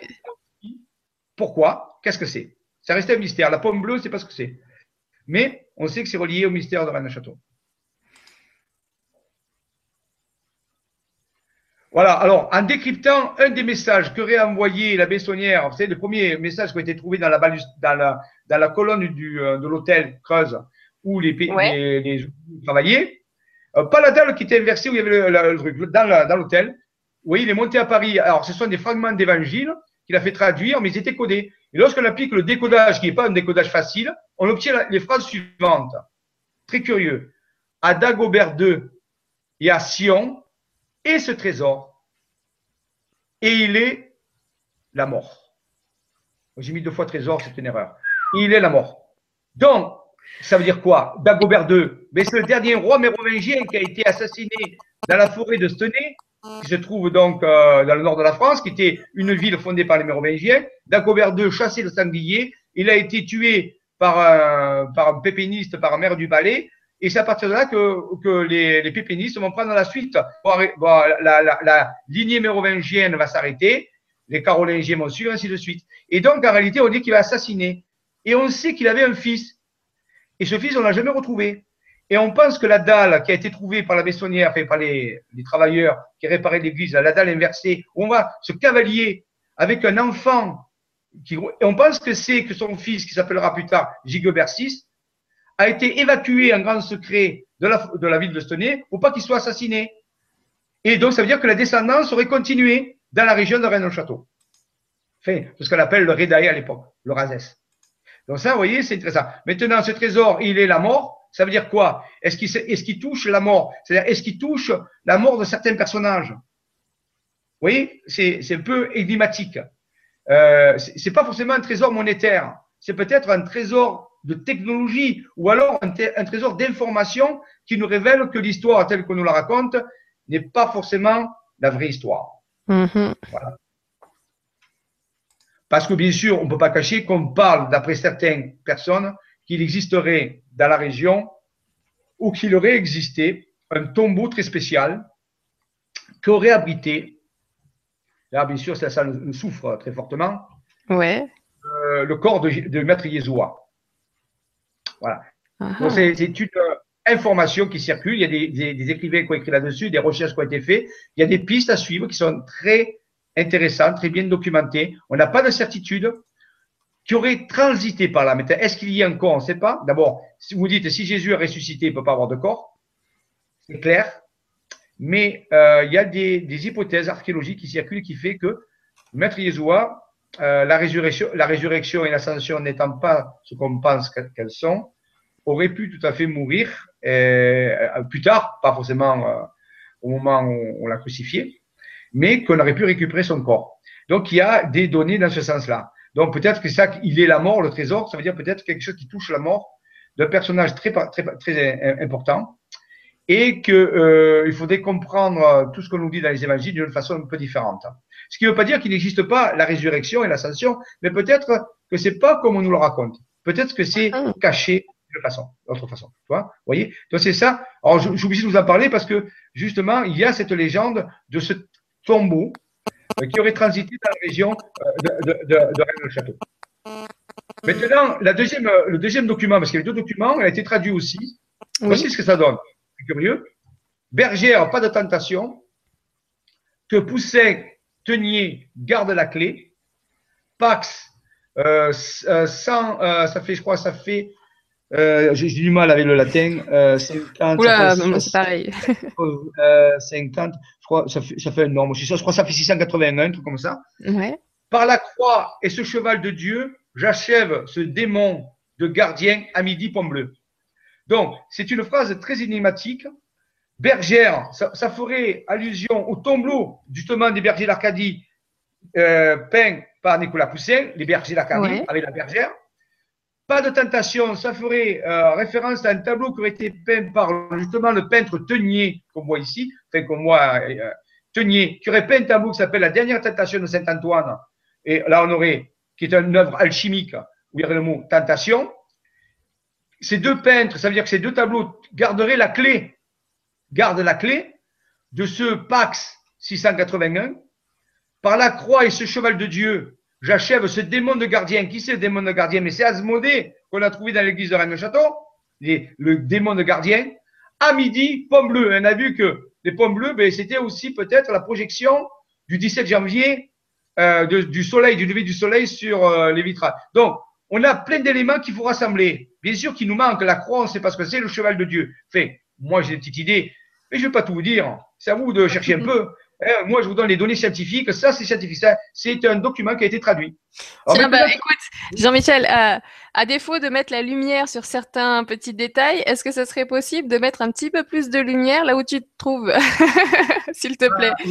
Je vois un message de Marie qui nous dit bonsoir à tous. Jean-Michel est un être de lumière, mais ce soir, il a oublié d'allumer la lampe car il est dans le noir. Oui, oui. C'est parce que la, la lumière nuit dans les ténèbres. C'est ce qu'on dit. Ah, Donc, euh, voilà. Euh, ben, on essaie de mettre une, une lampe. C'est mon, ami Marc, ben, Patrick, qui essaie de, de mettre une, une, lampe parce que voilà, je suis dans un bureau. Merci Patrick. c'est Saint Patrick qui est le patron des, des, des Anglais, ou des Écossais, je sais plus, et qui essaie de nous mettre de la lumière. Alors, donc, euh, voilà, donc il y a tous ces, euh, toutes ces informations qui sont là qu'il faut rassembler. Vous voyez? Faut les rassembler. Il faut après aller sur le terrain. Ça veut dire cette croix. C'est quoi cette croix? D'où elle vient? Alors, on sait qu'en rentrant à l'église de Rennes Château, à côté, on peut dire au-dessus de ces démons de gardiens, on a quatre anges qui font le signe de la croix. Alors, qu'est-ce que ça veut dire? Vous voyez? Donc, je ne veux pas tout enlever le mystère parce qu'après, il y a le plaisir d'aller chercher, de vérifier. Il y a euh, quelque chose à, voilà, on essaie de la mettre en lumière. Et merci Patrick. Et donc, euh, euh, euh, il y a des choses à chercher. Moi, je vous donne les, éléments, je vous prends des raccourcis si vous voulez. Donc, il y a cette croix existe. Maintenant, rappelez-vous, il y a aussi Constantin qui est dit par ce signe tu vaincras. I Anki 26. C'est-à-dire par ce signe tu vaincras. Tu vaincras quoi? Le trésor. C'est-à-dire qu'il faut utiliser la croix. Mais quelle croix? Vous voyez? Est-ce que c'est le cardo des Caminus? Est-ce que c'est les, croix de nord, sud, est, ouest Où il faut la placer? À quel endroit? Le, ce, ce cheval de Dieu, qu'est-ce que ça veut dire? Eh bien, il faut savoir que près de Rennes-Château, il y a un endroit qui s'appelle la Val-Dieu. La Val-Dieu. Vous voyez, curieusement. Entre cheval et Val-Dieu, vous voyez, c'est ça. Donc, vous voyez, il faut ensuite faire de la toponymie, de la topographie, il faut acheter des cartes, il faut aller sur le terrain, et il faut vérifier un par un tous ces éléments. Et petit à petit, on progresse dans le secret. Et bien sûr, on fait des découvertes extraordinaires, des paysages incroyables, des, des, des découvertes archéologiques. Euh, la, la, culture, la culture aussi augmente. Donc, c'est ça tout ça le trésor. Mais c'est passionnant. Il y a vraiment quelque chose. Il y a vraiment un jeu de piste. Pour ceux qui adorent les jeux de piste, Rennes Château, c'est vraiment quelque chose de grandiose. Et puis il y a de quoi euh, se remuer les méninges. Hein. Et, et, de changer, on peut dire, sa configuration mentale. Ça nous aide à changer notre façon de penser. C'est ça euh, un grand cadeau aussi. Mm. Bah, d'ailleurs, il y a, y a, Alain, je viens juste de cliquer de, sur, euh, sur son commentaire qui nous dit Merci Jean-Michel, c'est génial, passionnant comme toujours, que du bonheur à écouter. Merci Nora. Ben, du coup, merci Alain. merci, merci, euh, beaucoup. Il y a eu d'autres messages comme ça. je vous souhaite un jour d'aller dans, la région de Rennes-Château si vous pouvez et d'aller vérifier tout ça euh, avec votre appareil photo et, et, de, et, de, prendre parce que c'est vrai qu'on y est, moi je suis en extase, quoi. je jubile parce que c'est merveilleux. Je m'ennuie jamais, jamais il y a de quoi s'ennuyer parce qu'il y a toujours des pistes, des ceci. Oui, c'est toute une espèce un peu comme un jeu de piste, comme un jeu vidéo, on peut dire. C'est comme un grand jeu vidéo, mais c'est sur le terrain, quoi. C'est fantastique.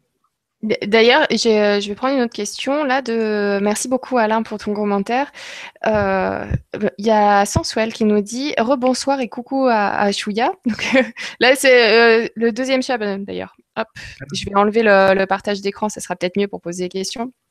Donc euh, le, deuxième chat, là, je l'ai encore ici. Hein, si vous voyez, qui, dort, qui apprécie les bonnes vibrations, s'appelle Pookie. Chouya est en train de dormir ailleurs. Et là, donc, euh, bah, merci Sensuel pour ton bonjour euh, au chat, c'est très gentil. Et il nous dit, est-ce qu'il y a un lien entre Rennes-le-Château et le prieuré de Sion, censé ah. encore aujourd'hui protéger la descendance de Jésus et Marie-Madeleine? Merci beaucoup. Alors, oh là là, rien que ça, c'est énorme. Un jour, on fera peut-être une enquête scientifique sur les ordres initiatiques, sur les écoles de mystère, tout ça. Bon, mais pour pas vous laisser la, question comme ça, euh, encore une assertion de ma part, c'est pas scientifique puisque je ne veux pas parler des éléments ce soir, je vais seulement pour satisfaire vos curiosités, je trouve que c'est normal, vous avez fait un effort. Euh, euh, oui, alors le prieuré de Sion, c'est autre chose. Le nom vrai, c'est l'ordre de Notre-Dame du Mont Sion qui a été fondée en 1099 par Godefroy de Brouillon à Jérusalem.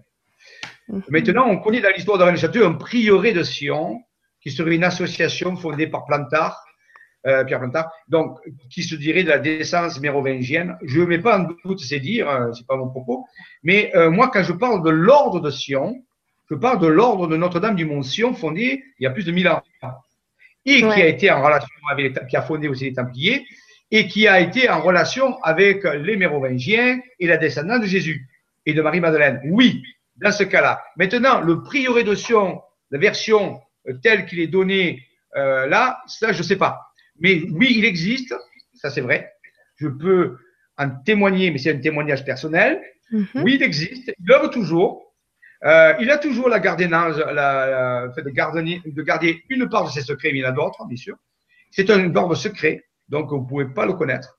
Et le, propos des ordres secrets, c'est qu'ils ne sont pas connus. Donc euh, voilà, donc il est discret, fait plus que discret, il est secret. Vous ne pouvez pas connaître qui fait partie de l'ordre de mention, et c'est tant mieux.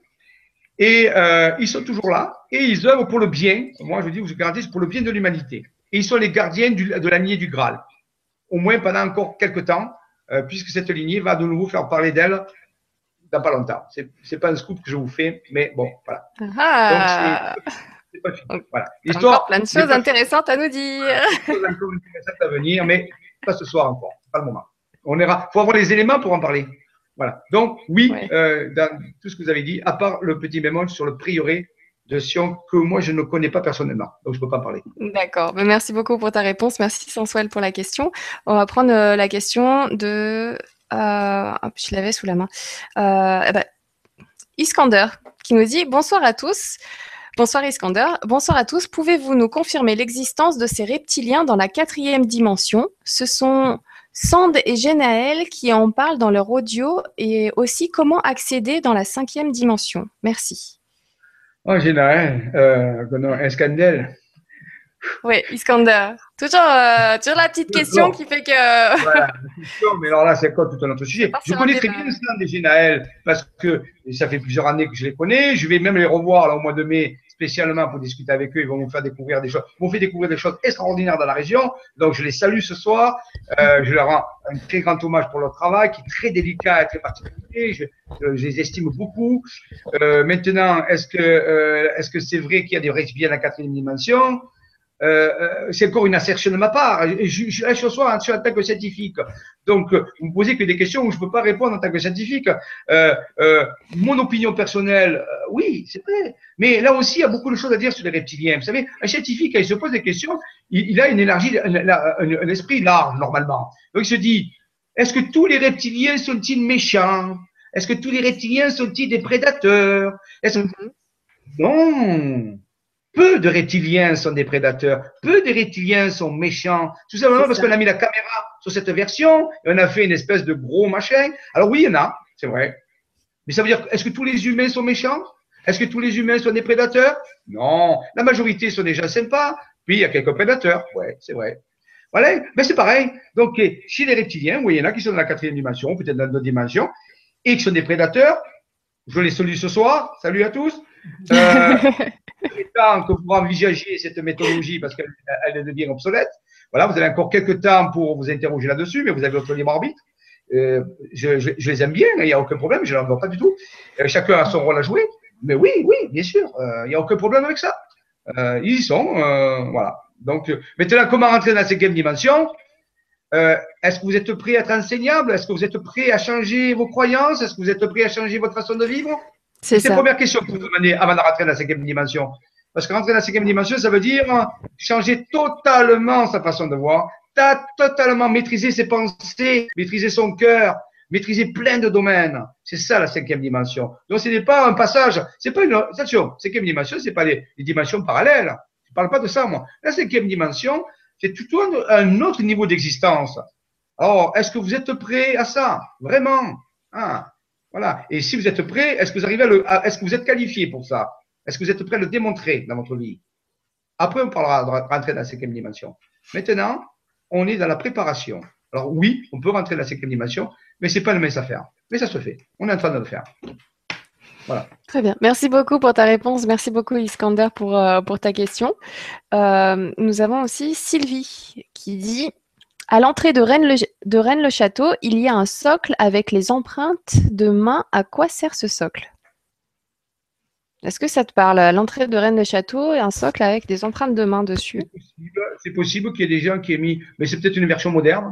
Parce que moi, je sais qu'avant, j'ai jamais vu ce socle-là. Des, empreintes de main, je ne sais pas, je ne connais pas, j'ai jamais vu. Alors, quand je ne connais pas, je ne sais pas. Donc, c'est peut-être une chose que j'irai vérifier quand je vais y aller au mois d'août. Je vais aller de nouveau dans, oui, des garde ça en tête. Je vais voir si. Euh, je vais poser des questions. Je ne connais pas ce son. Peut-être c'est moderne, mais je ne pense jamais l'avoir vu. Mais c'est possible qu'il y a plein de détails encore que je n'ai pas vus. Euh, heureusement, comme ça, c'est pour le mystère. Non, ben, merci beaucoup Sylvie pour cette peut-être nouvelle enquête euh, qui débute avec ta, remarque de ce soir.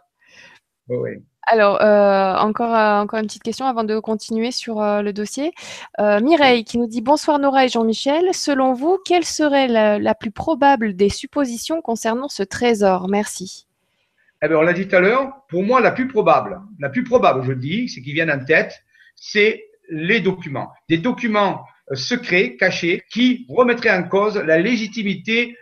Bon, j'ai rien contre, je les salue aussi ce soir, hein, messieurs des églises, il n'y a aucun problème, je vous en veux pas.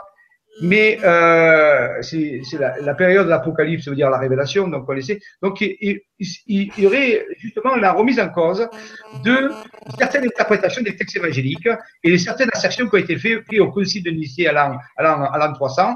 Et donc, euh, à partir de ces décisions qui sont encore valables encore actuellement dans l'Église catholique romaine, encore de moins en moins, mais ça toucherait justement l'avis du maître Yeshua. On peut dire euh, comment l'histoire s'est finie. On en a parlé, un peu parlé tout à l'heure. Est-ce qu'il est mort sur la croix ou pas? Est-ce qu'il est mhm. ressuscité, comme on le dit Est-ce qu'il était le Fils de Dieu en tant que le Fils de Dieu, c'est-à-dire unique Fils de Dieu, ou est-ce que c'était autre chose?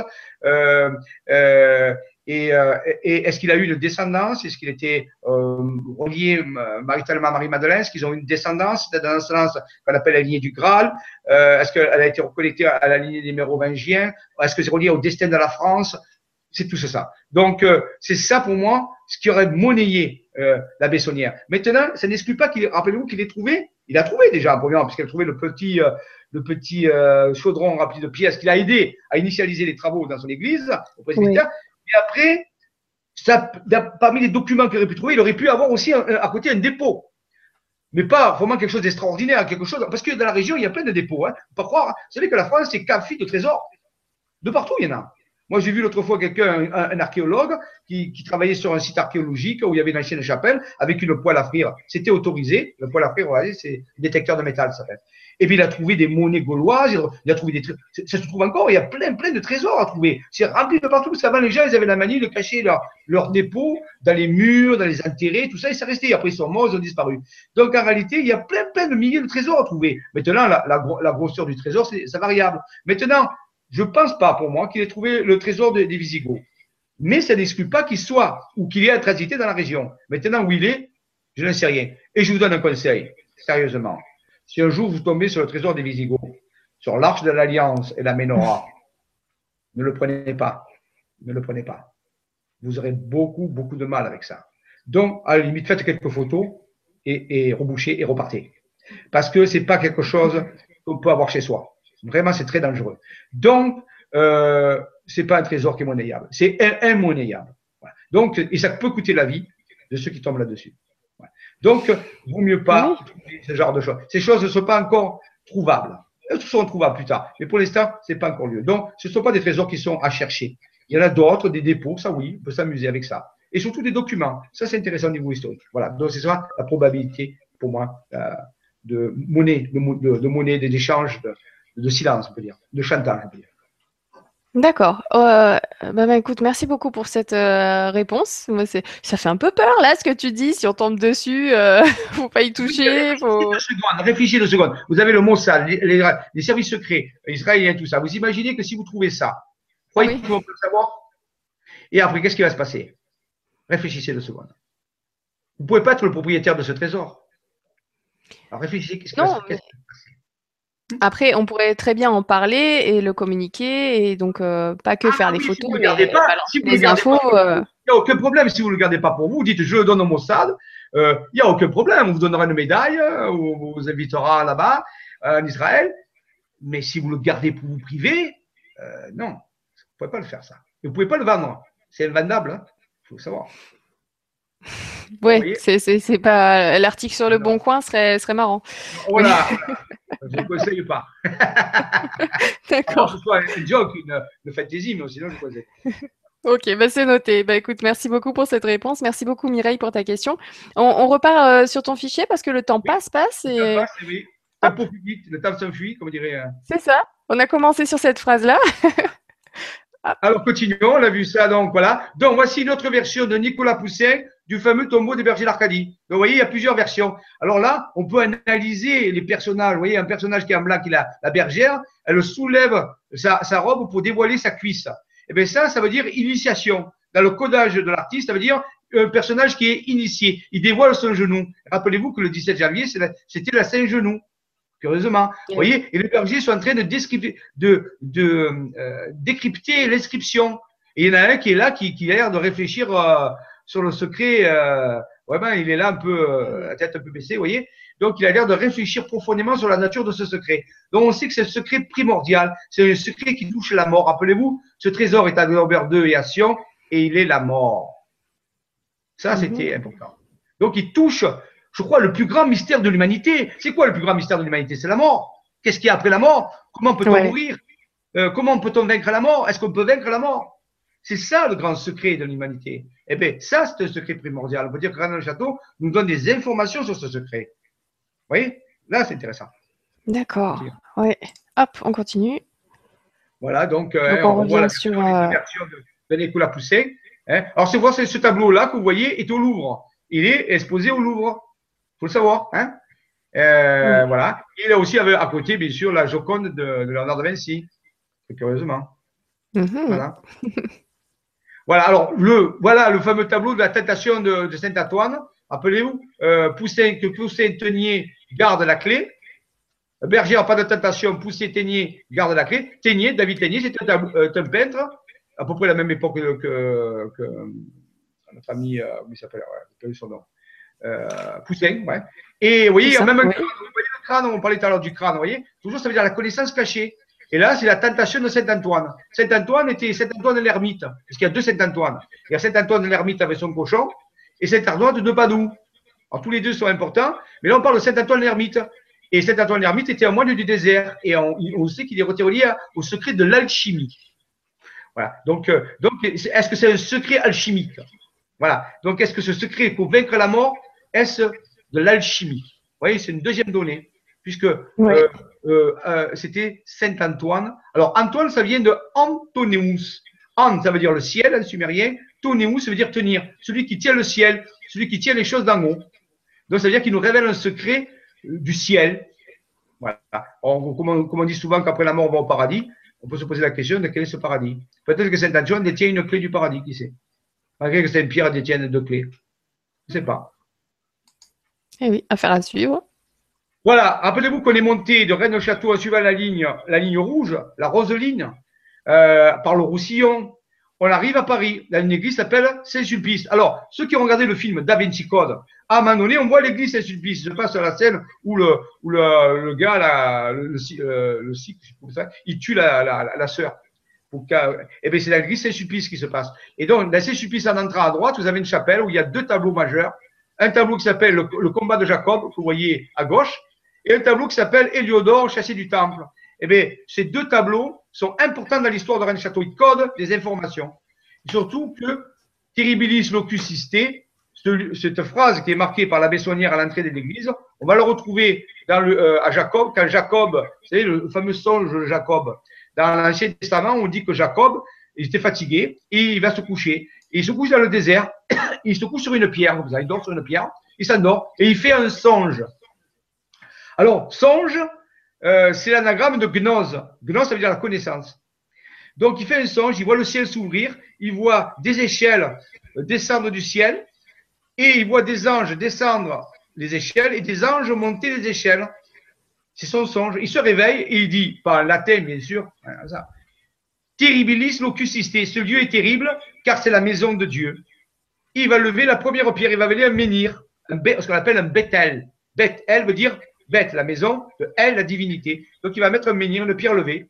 Donc il dit c'est la maison de Dieu. Donc pourquoi la Bessonnière a marqué Terribilis locus à l'entrée de son église? Est-ce que ça a fait allusion au combat de Jacob avec l'ange?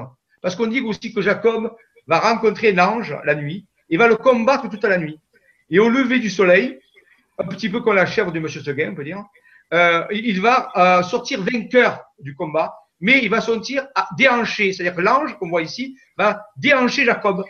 Donc Jacob va sortir du combat vainqueur, mais boiteux, parce qu'il a, il a un problème de hanche. Mhm. Et on sait que ça s'appelle la claudication. Et dans l'initiation, quelqu'un qui claudique, qui boite, on dit qu'il est initié. Donc il a été initié à une connaissance. Voilà. Donc vous voyez que c'est comme ça qu'on travaille. Ah, dans l'analyse des tableaux, on nous envoie de Rennes-Château à l'église Saint-Sulpice, après on nous envoie ailleurs. Il faut décoder des tableaux, ainsi de suite, pour mieux comprendre ces secrets primordiaux qui touchent les grands domaines de l'humanité, les grands mystères de l'humanité. Voilà, continuons. Alors oui, attendez, vous voyez, euh, sur le tableau de Hélodore Chassé du Tam, vous avez une petite, euh, petite vignette au moins. C'est ce qu'il y a au sommet de la chapelle, où il y a les deux tableaux. Ça fait pas partie des tableaux. C'est l'archange Michael qui terrasse le dragon. Et là, archange Michael, ça veut dire l'alchimie, parce que Michael, c'est l'anagramme de alchémia. Et alchémia, ça veut dire alchimie. Donc, on nous renvoie encore à l'alchimie avec Saint-Antoine tout à l'heure. Et ici, à Paris même, on nous dit qu'on nous parle des secrets alchimiques. Et rappelez que l'alchimie, pour certains, c'est la transformation du plomb en or. Donc, oui. Euh, quoi c'est l'alchimie À quoi ça sert? Vous voyez, ce sont des clés. Alors, pour savoir tout ça, il faut s'intéresser. Et ça, ça, fait grandir la culture, ça fait grandir l'intelligence. Et vous voyez, c'est, en, suivant cette quête du, des secrets, eh bien, ça fait grandir la conscience des chercheurs. Ils se transforment un petit peu. C'est une forme d'alchimie spirituelle. Oui, oui, d'ailleurs, l'apprentissage, ça ne s'arrête pas à l'obtention du diplôme, euh, ça ah, continue toute la vie. C'est le début. Le diplôme, c'est quand, quand vous passez le permis de conduire, vous donne un permis de conduire, c'est pas pour ça que vous savez conduire. Hein. Oui, oui, c'est clair. c'est tout. Hein. voilà. on, voit ce que vous faites. voilà. oui, et eh oui c'est exactement ça. Hein. Vous voyez, on voit ici un, agrandissement du tableau de euh, le, le, le, combat de Jacob, par exemple, pour vous donner une idée. On voit ici, qu'est-ce qu'on voit? On voit un bouclier, on voit des, un carcan avec des flèches, on voit une lance, on voit mhm. des étoffes. Qu'est-ce que vous remarquez sur les étoffes? Elles ont trois couleurs. Il y a le noir, le blanc et le rouge. On est d'accord Nora Oui, oui, oui. C'est trois couleurs de l'alchimie. L'œuvre noire, l'œuvre droit, l'œuvre blanc et l'œuvre rouge. Assez redondant. On voit une lance. La lance, c'est la direction, c'est l'axe. On nous dit de suivre un axe. De l'alchimie. Le, le, le, chapeau, il a la forme d'un 8, un lane skate. Ça veut dire passage dimensionnel. C'est le propre de l'alchimie. En dessous, vous avez un bouclier, ça c'est encore autre chose, mais vous avez un, un, carquois avec des flèches. Le problème, on vous dit, mais où est l'arc? S'il y a les flèches, il manque l'arc. Et rappelez-vous qu'on est parti d'un endroit qui s'appelait arc, en bas. Dans ah, les armoiries. déjà. dans les armoiries sont des flèches. D'accord. Donc, on nous dit de chercher l'arc. Si en bas, arc, dans l'aude, a les flèches, est-ce que, alors je vous donne un scoop maintenant. C'est à vous, mesdames, messieurs, les chercheurs, il faut trouver en France un village qui a des consonances avec arc, mais dont les armoiries seraient des arcs. À ce moment-là, vous commencerez à avoir une piste, puisque là, vous avez des flèches. Vous savez que les flèches se trouvent à Arc, près de Rennes-Château, dans l'Aude. Le village de Arc a comme blason des flèches. Vous pouvez le vérifier. Oui. Mais là, vous trouvez en France, et pas forcément à Rennes-Château, quelque part en France, un autre village qui, qui a des consonances avec Arc, dont le blason serait des arcs. Et là, vous approcherez du secret. Mhm. très intéressant. Si jamais, près de ce village, et si jamais, c'est une hypothèse, imaginez qu'il y a un lieu qui s'appelle Sainte-Roseline.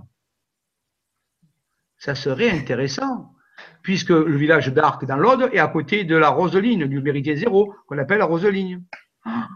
Alors, trouver ce village en France dont le blason serait des arcs et qui serait près d'un lieu qui pourrait avoir le nom de Sainte Roseline, serait un complément de l'histoire de Rennes-le-Château. Et on y trouverait peut-être des informations complémentaires pour trouver ce secret primordial. Là, je vous ai donné beaucoup de détails. Beaucoup d'indices, oui.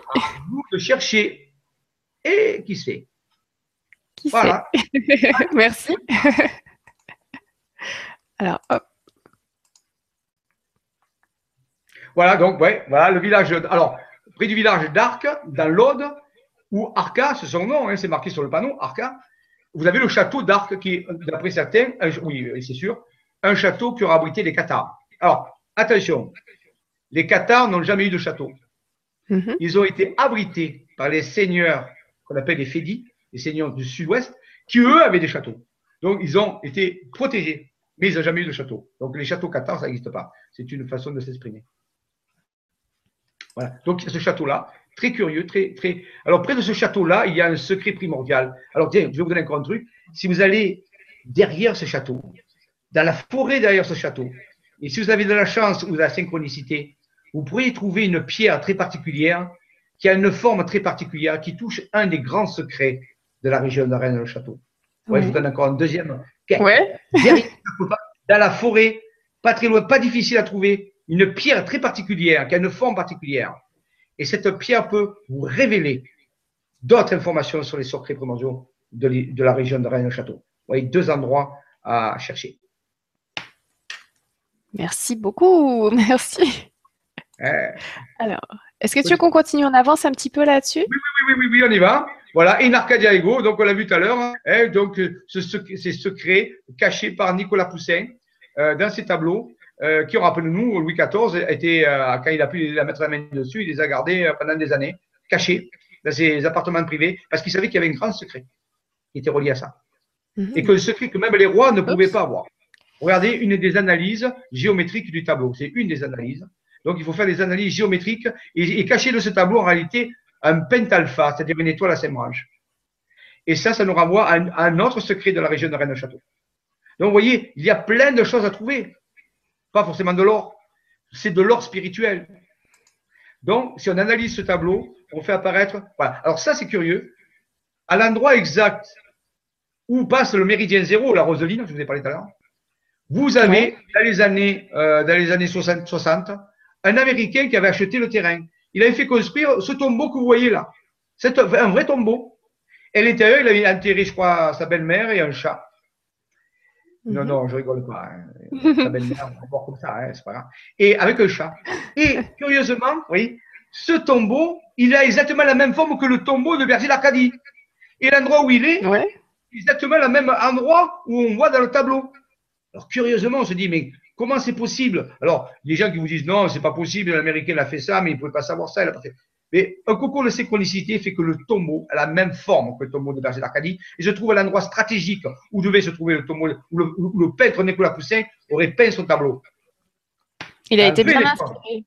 Il était bien inspiré. Donc moi je dis, et ça, alors ce tombeau, il a fait exploser l'Américain. Pourquoi? Parce qu'il y a plein de gens qui venaient euh, là, à cet endroit, et c'était une propriété privée. Donc, à un moment donné, il en a eu marre et il l'a détruit. Il ne reste plus que l'emplacement. Mais historiquement, c'est vrai, il a existé, puisque vous voyez la photo.